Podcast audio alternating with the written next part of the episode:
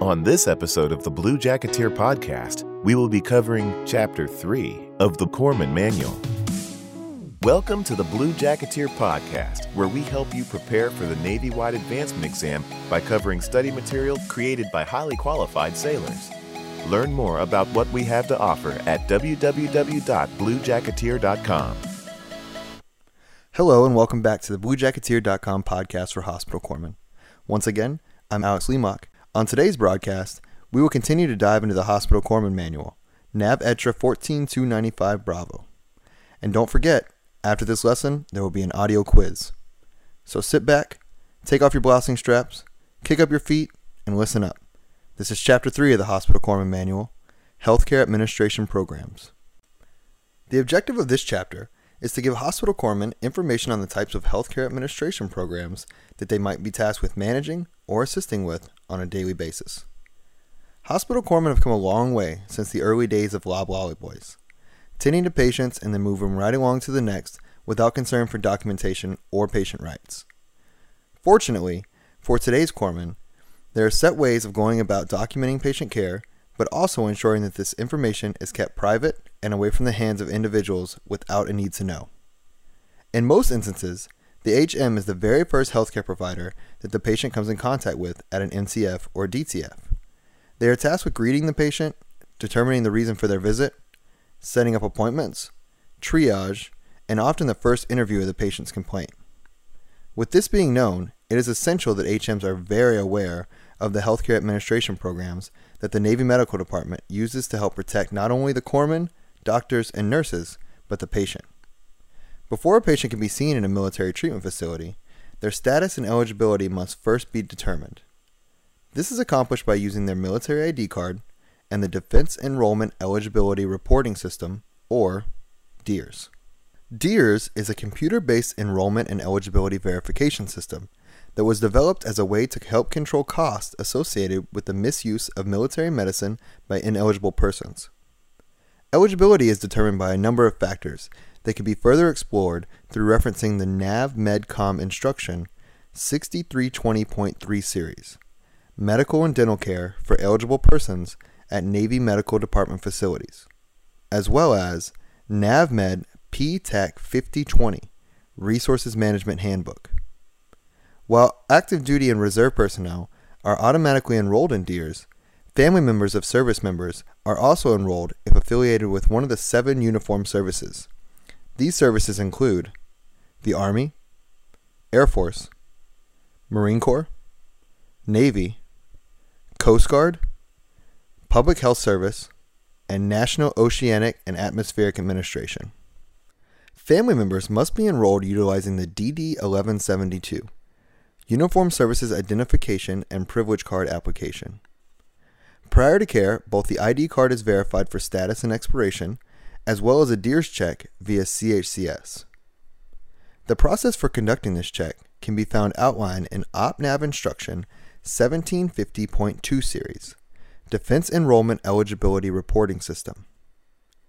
If a patient presents for non-emergency care without a valid ID card, but is in the DEERS system, prior to receiving care, they must first sign a statement that they are eligible and give reason why they do not possess a valid ID card. If a valid ID card is not presented to the treatment facility within 30 days of care, the patient will be billed as a civilian humanitarian non-indigent in accordance with NAVMED PTAC 5020. No patient will be provided non-emergency care if they are absent in both a valid ID card and DEERS enrollment. If the HM determines that the patient is not eligible for care, they should notify a command-designated supervisor to inform the patient. There are 9 instances where a patient may receive care despite not being enrolled in the DEERS system. These are known as DEERS eligibility overrides. These overrides are as follows. Number 1. The patient presents with an original or copy of the DD-1172 used for DEERS enrollment. Number 2. All other family members recently becoming eligible for benefits, such as new mothers, babies, and recent adoptions. Number 3. A new identification card is issued within the last 120 days. Number 4. If the system indicated an expired ID card, but the patient has an ID card issued within the last 120 days in hand. Number 5. A sponsor entered active duty status for a period greater than 30 days. A copy of the orders stating that the member will be on active duty for a period over 30 days will be accepted for the first 120 days of active duty. Number 6. A newborn is granted access to care for the first 60 days of life. On the 61st day, the newborn shifts to TRICARE standard. Number 7. A medical emergency established through the command policy. Number 8. If a sponsor is stationed outside the 50 United States or to a duty station with an APO or FPO address, they will not be denied care as long as the sponsor is enrolled and eligible in DEERS. Number 9. If an eligibility check indicates that the deceased sponsor is not enrolled in DEERS, or if the survivor is listed as the sponsor, the survivor will be treated on the first visit and referred to the local PSD for correction. All subsequent visits must have a valid DD-1172. An individual may also obtain care if they are not enrolled in the DEERS system via a few exemptions to the 7 Uniform Services Rules. These personnel include Number 1. Secretary of the Navy designees. Number 2. Foreign military personnel, including their family members, assigned through personnel exchange programs or other means. These individuals also include NATO military personnel passing through the U.S., crew and passengers of visiting military aircraft, and crew of ships of NATO nations that come into port. Number 3. Other foreign military personnel may be eligible through public law or DOD agreement. Number 4. Members of organizations such as Red Cross, Secret Service, and the Federal Aviation Administration, and some retirees, veterans that may also fall into this category. TRICARE is the medical benefits program that was established to manage the care services in the military MTFs. Additionally, it manages the cost-sharing charges for medically necessary civilian services and supplies needed for the diagnosis and treatment of illness or injury. TRICARE is utilized in the case the required service is not available from the direct care system of the DOD treatment facility. Information on TRICARE can be obtained through the booklet Sailing with TRICARE for sailors and their families, and the publication TRICARE Provider Directory. Dental TRICARE information is provided in the TRICARE Dental Program Benefit Booklet. Let's now take some time to cover some dental-specific information. There are 3 types of care when it comes to dental care provided in a DOD system.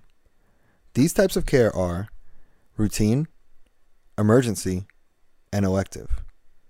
The patient's eligibility status determines their level of care authorized. Active duty and reservists recalled for a period of 30 days are eligible for all services. Family members are eligible to enroll in the TRICARE dental plan as long as a service member, both active and reserve, has at least 12 months remaining on active duty. Navy DTFs must prioritize their care availability depending on staff and facilities. When care cannot be provided to all beneficiaries requesting care, then they must be prioritized according to these categories. Category 1A, members of the uniformed services on active duty. Category 1B, members of the reserve component of the Armed Forces and National Guard personnel. Category 2. Family member of an active duty member of the uniformed services. Family members of persons who died while in such status. Category 3. Members of the Senior Reserve Officers Training Corps. Category 4. Retired members of the uniformed services and their family members, including family members of deceased retired members. Category 5. Civilian employees of the federal government. Category 6. All others. This is only in regard to non-emergency care. Any emergency care needed prompts the DTF to elevate an individual's treatment priority category. As stated previously, dental care is broken down into 3 types: routine, emergency, and elective. Let's talk about each one in more detail. Routine dental care includes all the medical, surgical, and restorative treatments of oral disease, injuries, and deficiencies that come within the field of dentistry. It is restrictive to active duty and reservists activated over 30 days only. Emergency dental care is treatment that is necessary to relieve pain, control bleeding, and manage acute septic conditions or injuries to the oral facial structures. This care is authorized worldwide to all treatment categories.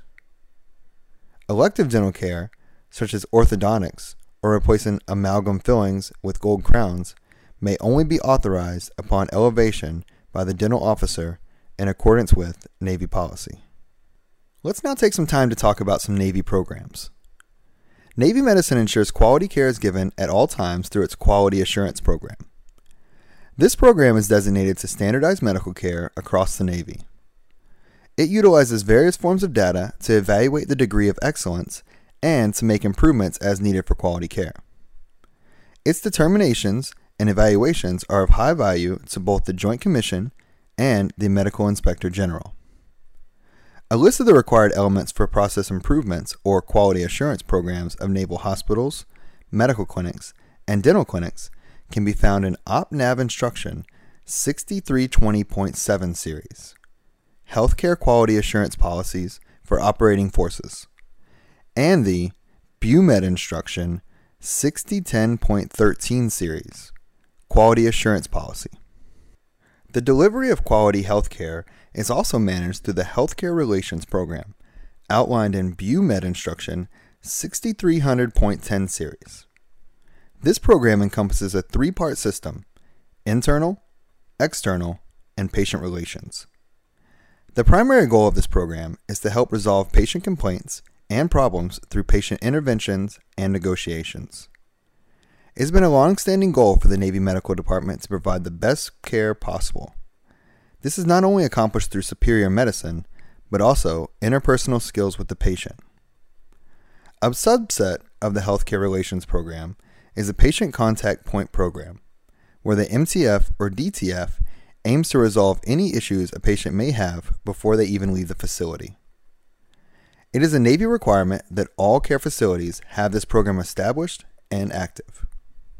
Under this program, a patient contact representative is established in writing by the commanding officer and must have their picture posted in the facility at the front desk or reception area visible to all patients. A copy of the patient's Bill of Rights should also accompany the picture. Any complaints are routed through the individual and throughout the chain of command for action and annual assessment from the Quality Assurance Program. Another program established in the Navy Medical Department is known as the Family Advocacy Program. This program is used to identify and monitor spouse abuse and neglect, as well as sexual abuse in military families. It is managed by the Family Advocacy Representative and a base-wide committee of medical, line, chaplain, and family service center personnel who review the case to determine the nature and action to be taken. If the case is found to be substantiated, it is reported to BUMED for statistics and monitoring of abusers' future duty assignments.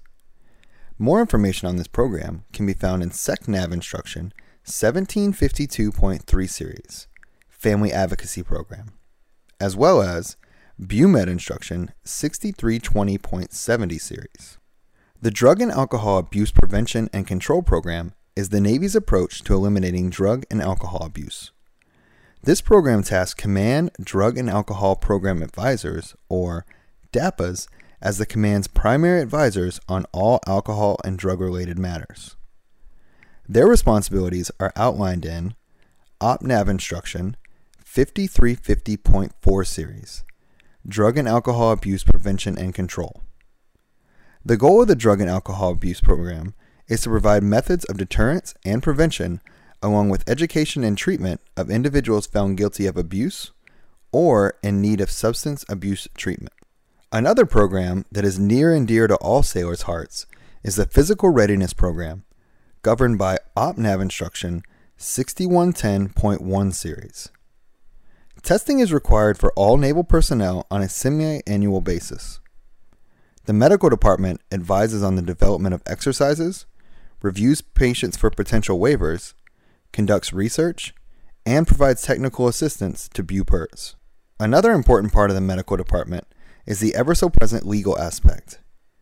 There are very few aspects of providing patient care that do not include the potential for legal implications. Any questions regarding legal issues that surface when dealing with patients should be addressed with the Navy JAG or Navy Civil Service lawyers. A very real medical legal issue is that of consent. With limited exceptions, every person has the right not to be touched without first giving permission or consent. Consent of some kind must be obtained prior to medical care being initiated. One type of consent is known as informed consent. This type of consent requires that the healthcare provider give the patient all the information necessary for a knowledgeable decision. The patient, only after being fully informed, can refuse care or consent to care that is recommended. The duty to inform the patient and explain the consequences of all recommendations and their right to refusal lies with the provider. This responsibility cannot be delegated. In cases where the patient's life is at risk and care is considered necessary, consent is not required. It is often impossible in these situations for the patient to give consent due to the nature of their illness or injury. In these cases, the appropriate course of treatment is given based on an assessment by a qualified medical professional, and care is given on the level that a reasonable person would expect in that situation. The competency of the patient plays a role in if they are able to give consent for medical care. Competency refers to the ability to understand the nature and consequences of one's decisions. In the event the patient is found to be incompetent to consent to care, whether that by age or physical or mental impairment, the consent rests on who has legal capacity of the patient, often the parent or guardian. An advance directive may also be in place in some situations. This legally binding document may be used to indicate who can provide informed consent for the patient in the case where they cannot themselves. It is filed in the patient's health record as well as electronically for easy and quick retrieval. A witness must also be present anytime consent is obtained. This witness may be any individual, including hospital staff members, but it is advised not to be any staff member involved in the direct care of the patient. It is also in the best interest of medical legal considerations to not be a relative of the patient. This protects not only the patient, but also the treatment facility. Consent is valid as long as there are no changes to the healthcare recommendations or treatment plan. If a significant time period has lapsed between previous consent and new treatment needed, it is also advised that new consent is obtained. Unfortunately, we are not all perfect when it comes to patient care, and even the best corpsmen make mistakes every now and then. When an event occurs that causes harm to a patient, or a patient believes they have been treated inappropriately by medical staff, an incident report may be filed. Incident reports fall under the purview of Title 10 U.S.C. 1102, Confidentiality of Medical Quality Assurance Records. When a member of the staff becomes aware of a potential incident, it is their responsibility to make the hospital command staff aware of the situation as soon as possible. This should be done through the quality care system. Quality Care Review Reports, or QCRs, are designed to promptly document all the circumstances surrounding an event. This report alerts the commanding officer, command risk manager, and other involved administrators and clinicians of the potential liability situation. All QCRs are protected and should be treated as confidential documents. The report should never be included in the patient's treatment record. It should contain only factual information and not include conclusions. Further guidance related to the risk management program can be found in BUMED Instruction 6010.21 series. Security of medical information is paramount. Patient's health information should only be disclosed in the direct line of patient care. However, there are some times when medical information regarding a patient's health or treatment may be needed to be released. There are two federal statutes that combine to establish criteria for collecting, maintaining, and releasing medical treatment records. These two statutes are known as the Freedom of Information Act and the Privacy Act. The Freedom of Information Act governs the disclosures of documents maintained by government agencies. All requests for information under this Act require a response in accordance with the provisions of the Act. The official having responsibility for the record or information requested has 20 working days to respond to the requester. A naval record will be withheld only when it is exempt from disclosure under the Freedom of Information Act. The balance between the public's right to know under the Freedom of Information Act and the government's protected rights and interests is established through the Privacy Act of 1974.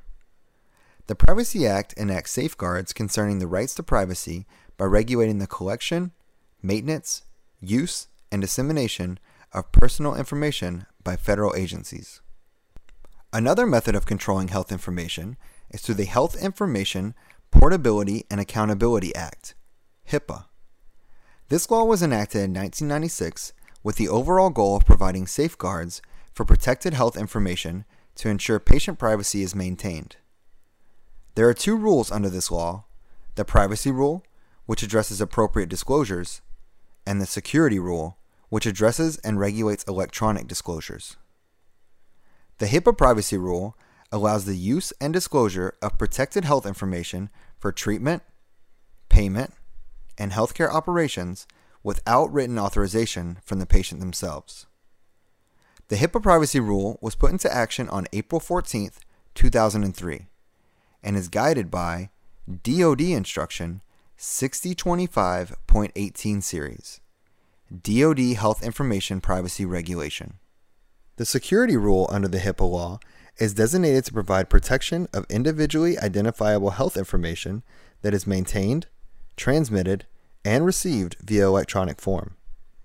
It is guided by and can be referenced through DOD 8580.02 TAC R Series, DOD Health Information Security Regulation. There are certain circumstances and medical situations where law enforcement must get involved. In these cases, medical information may be released for the benefit of criminal cases and investigations. In these cases, law enforcement personnel may request to interview the patient and the provider, as well as access health records pertaining to the incident. However, medical care or treatment should never be performed just because it is requested by law enforcement. This is backed up by the Posse Comitatus Act, a federal statute that was enacted in 1956 stating that it is unlawful for the U.S. military to be used to enforce or assist in the enforcement of federal or state civil laws. Records of patients requested by law enforcement should only be made available to investigators once they have established a need to know. This determination will only be made by the hospital's JAG or public affairs officer. Patients that are treated by the medical department with the final disposition of being turned over to law enforcement for the purpose of arrest should never be released until the patient is cleared fully by medical and considered fit for confinement. There may also be situations in which a person is already under the jurisdiction of law enforcement and requires medical treatment. These prisoner patients fall into three categories of eligible beneficiaries: enemy prisoners of war or other detained personnel, non-military federal prisoners, and military prisoners. Enemy prisoners of war and other detained are entitled to all necessary care, subject to the availability of care and facilities. Non-military federal prisoners are only authorized emergency care. Military personnel who are detained overseas are generally discharged until they are released from confinement. During this time, however, they will normally retain health care benefits. However, if a military service member is a prisoner with punitive discharge that have been executed and requires hospitalization, beyond expiration of their sentences are not eligible for care. They may be hospitalized as civilian, humanitarian, non-military indigents until further disposition is made. A very real issue that plagues the military as well as the civilian sector is that of sexual assault and rape. These are criminal offenses that oftentimes cause serious physical injury to the victim. Sexual assault and rape cases are both a medical and legal issue. If the patient desires, the medical department will perform a sexual assault investigation kit provided by NCIS. This kit has step-by-step procedures and is allowable as evidence in a court of law. Further information on this type of care evaluation, and medical legal documentation for alleged victims can be found in NavMedCom Instruction 6310.3 Series, Management of Alleged or Suspected Sexual Assault and Rape Cases. Ultimately, all patients in this situation should be treated with the utmost respect and dignity. They should be afforded every bit of privacy possible, no matter what the situation or alleged situation is. Guidance for the care and support of alleged victims of sexual assault can be further obtained in OPNAV Instruction 1752.1 Series, Sexual Assault Victim Intervention SAVI Program, and SecNAV Instruction 5800.11 Series, Victim and Witness Program. Another sensitive issue the medical department personnel may encounter is child and spouse abuse and neglect. Like sexual assault cases, these situations require not only respect and dignity, but also medical and legal considerations. The Navy utilizes the Family Advocacy Program to assist in these such cases. Information can be further referenced in SecNav Instruction 1752.3 Series and BUMED Instruction 6320.70 Series. Being a hospital corpsman is not just a job, it's a passion. As healthcare providers, we must be able to remain flexible and work in many different environments on multitudes of various tasks. One day, you could find yourself in the field with a wounded Marine, while the next day, you find yourself submitting the daily sit-call logs to the commanding officer. Having an understanding of Navy healthcare admin programs and instructions makes a well-rounded medical provider who can be put in any situation the Navy may ask and not only perform, but thrive. This concludes our lesson for Chapter 3 of the Hospital Corpsman Manual, Healthcare Administration Programs. Don't forget to tune in next time when we will continue with the Hospital Corpsman Manual, covering Chapter 4, Medical Records.